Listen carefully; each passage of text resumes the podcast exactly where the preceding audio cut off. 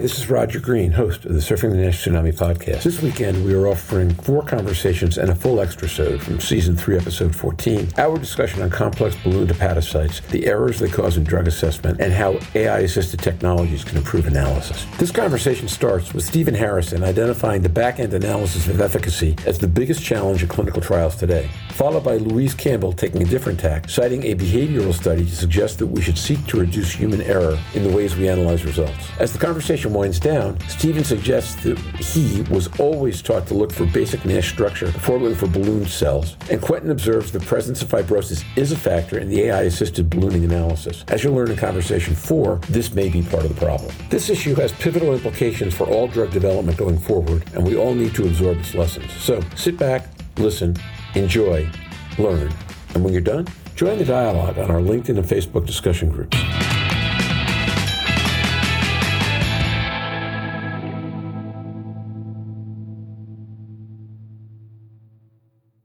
Your comment on all the different ways in which this plays through in clinical trials today and what you can see as the value of enhancement if we do a better job on this. And by the way, what that better job might look like. Roger, that's a great question. If I had the answer, I would, uh, well, we, we would be able to rapidly move forward with drug development. I think it's a, still a bit of a mystery as to how we use this technology to extract all the amazing things it can do and really shed light on, on a process improvement pathway. You know, to me, the area that, that I think we need to improve in drug development in NASH is is on the back end of these trials when we're looking at paired histopathology and we're trying to say, did this drug meet its primary endpoint? Is the therapeutic index worth taking this drug forward? You know, we can do safety and tolerability very well in this field. The issue is the efficacy piece. And whether you look at elafibranor for fibrosis or you look at lanifibranor versus semaglutide for fibrosis, or you look at MSD-C0602K, which was the reason that the Davison paper exists today, what you find is the placebo response rates are widely varied. And, and just take a step back and think about that. Elafibranor, had the placebo response rate been the same as obeticholic acid, would still be in development right now. And lanifibranor and semaglutide had almost identical fibrosis response rates. Sema gets the hook for fibrosis because the placebo response rate was 33% relative to Lani's response rate, which was much less. So I think when we begin to think about how we can can immediately try to apply this technology, to me, it gets back to what I said at the beginning. Is there some ability to use this technology quantitatively to show that improvement in a percentage of ballooned hepatocytes actually correlates to a change in fibrosis, which we know links to an outcome? And that gets us away from having to show histopathologically that there is no ballooned hepatocyte. The other thing I think would be helpful, and I, I guess I'm going to uh, advocate for this again, is just looking at more tissue. We take the tissue, let's look at it. Let's don't leave it in a paraffin block. Let's actually use it to help get over the heterogeneity of ballooning. So we can use both, I think. And the more that we use this collectively, I always go back to an elephant in a dark room. If we're feeling a leg or a tail or a snout, we may not know that it's an elephant. But I think applying these different techniques allow us to step away and see the bigger picture for what it really is. So, you know, for the pre screening techniques, I think, that were mentioned earlier, uh, we're working on that. I mean, we've used AST plus FibroScan KPA for a little over four years now to drive the right patients toward histopathology. What I can tell you is that actually worked until we pivoted away to more than one pathologist looking at the tissue. And when we went to that, because of good reason, now there was not agreement between the two pathologists. So now we've stepped beyond that to consensus reading. So now we have two or three pathologists that look at the slides independently. Where they disagree, they come together and review, or they have a third one that comes in and reviews. And so So that gets us back to refining our pre screen strategy. And NIS4 actually, as Quentin mentioned, was developed with that intent in a way where it takes four different biomarkers and really tries to identify the inflammatory activity of the liver plus fibrosis. And that's exactly what we're looking for histopathologically. So I do think that we can refine our pre screen strategy a bit more and, and we can look at more liver tissue when we do the liver biopsy. We can apply AI digital pathology to that to help augment what we're doing. And then we need to look at that at the end of the trial too to see if we can minimize placebo response rates and we can stabilize the overall efficacy of the drug and actually get at truth. You know, does this drug work or does it not? My fear is that we've left good drugs that are effective, we marginalize them and we push them into the graveyard prematurely. I think aldafermin is a good example of that as well. I've agreed with everything that you guys have said, but I was actually going to look at a slightly different angle when we look at the histopathologists. Our brains work in different ways. And we know that when we do decisions early in the morning and when we're fresh, we make good decisions. There's a similar study, Quentin, uh, you might be aware of it, where they looked at nine Supreme Court judges who looked at paroles. And at the beginning of and they looked at a thousand decisions by these nine judges. You start off very early in the morning or after lunch with a really high rate of paroles. I think it was 65%. I think it was Levav and his research. And by the end of the session, you got 0% of people getting parole. Now, we know that our brains work in different ways. We know that it takes an awful lot of energy and concentration to actually focus on the points. So when we're looking at histopathology samples or anything of that intricate detail, detail. The longer we take, the more we look at, the less accurate we're going to be, even if we're looking at the same things. So, not distrusting the data that's in front of us, but actually when it's read, who it's read by, how many times it's read by, different times of the day, what's happened before, have significant influence potentially on what we see in these slides. And that may well be a factor because it's a factor psychologically in anything we do at those sort of levels. But bringing in AI, as you say, to complement that, to see where it agrees or disagrees, is in support of histopathologists because I'm not aware of any uniformity to reduce the natural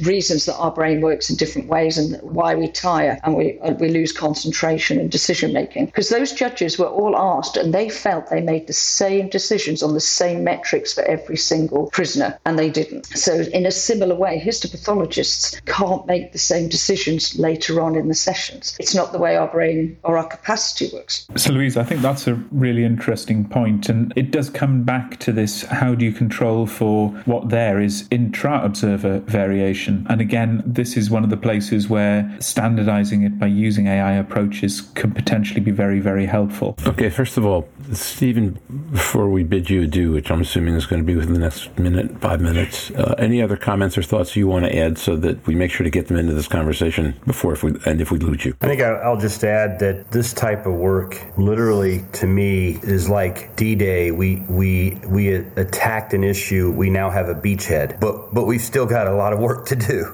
you know, we have we have the right people, we have the right technology to do it. We just need to take the time. We need to carefully ask the right questions, um, and we need to go address those questions with with data. But this is the right step. This is a big step forward for the field, and it can be perceived as a as a negative, or it can be perceived as a positive.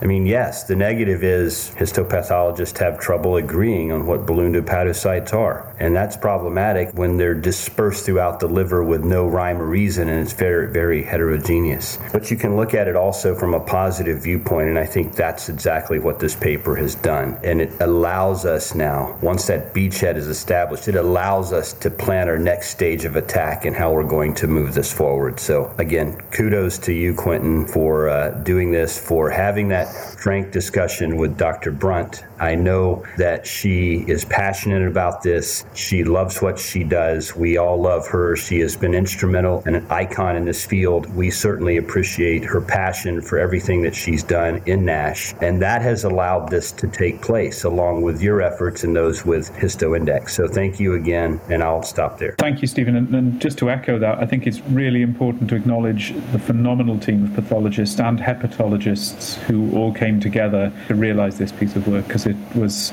a, a genuine team effort. And kudos to all of you for that because it's a fantastic piece of work. I have a kind of a naive question. I've tried to work this out on the back of an envelope several times, but I just don't have enough insight to do that. How many balloon hepatocytes would you expect to see on an average slide? Would you expect the average observer to see on the average slide? And then, given the low concordance that you're talking about between the nine observers, how many concordant balloon hepatocytes might you expect to see on, on a slide? Zero. Uh, Mazen, I got to two plus or minus six. That's the reason I'm asking the question. Fundamentally, that's the problem. I guess I've looked at thousands of histopathology slides with fatty liver disease over my two decade career, you kind of get to the point where I've learned from Beth, Dr. Brunt, who trained me, and we would look at slide after slide, and you get to a point where the architecture just looks like NASH. It just has a, a feel, a flavor to it that it's NASH. And then you go looking specifically for a ballooned hepatocyte versus you look at something and it's just bland fat. And even if you see something that looks like a hepatocyte, you're like, eh, I'm not sure that's really a ballooned hepatocyte. The architecture looks like NASH. We force ourselves to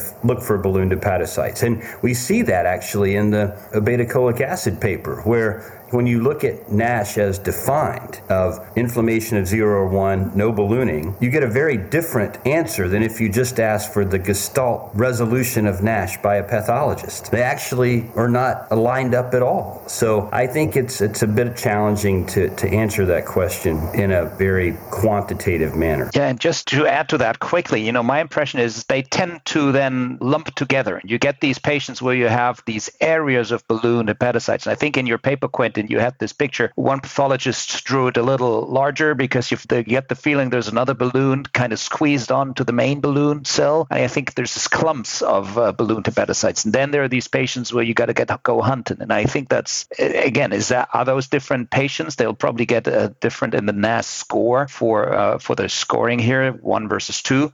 In this context, we do not understand everything that this lump of balloon hepatocytes or the single balloon hepatocyte means for a patient. No, absolutely. And just to pick up on something Stephen said there, it's it's very interesting that the Q ballooning 2 algorithm does actually contain some features of fibrosis as indicators of the likelihood of ballooning being present. So it's exactly that. The computers are already recognizing what the pathologists are doing, which is you take an overview, you you assess, you, you get a, a feel for something, and then you need to try to identify the specifics to back up that theory. And it, it's what's already coming out in that coding as well. This idea that we're looking at it, and it, it speaks to the incredible complexity of the information and the visual clues that are being assimilated when you're looking at pathology. And now back to Roger. This conversation is sponsored by HistoIndex, the world's leading specialist in stain-free AI digital pathology solutions for NASH clinical trials. Join HistoIndex for its complimentary webinar, Deciphering NASH, Fibrosis Dynamics in Cirrhotic Patients and Insights into Balloon Hepatocytes Using AI. That's a mouthful.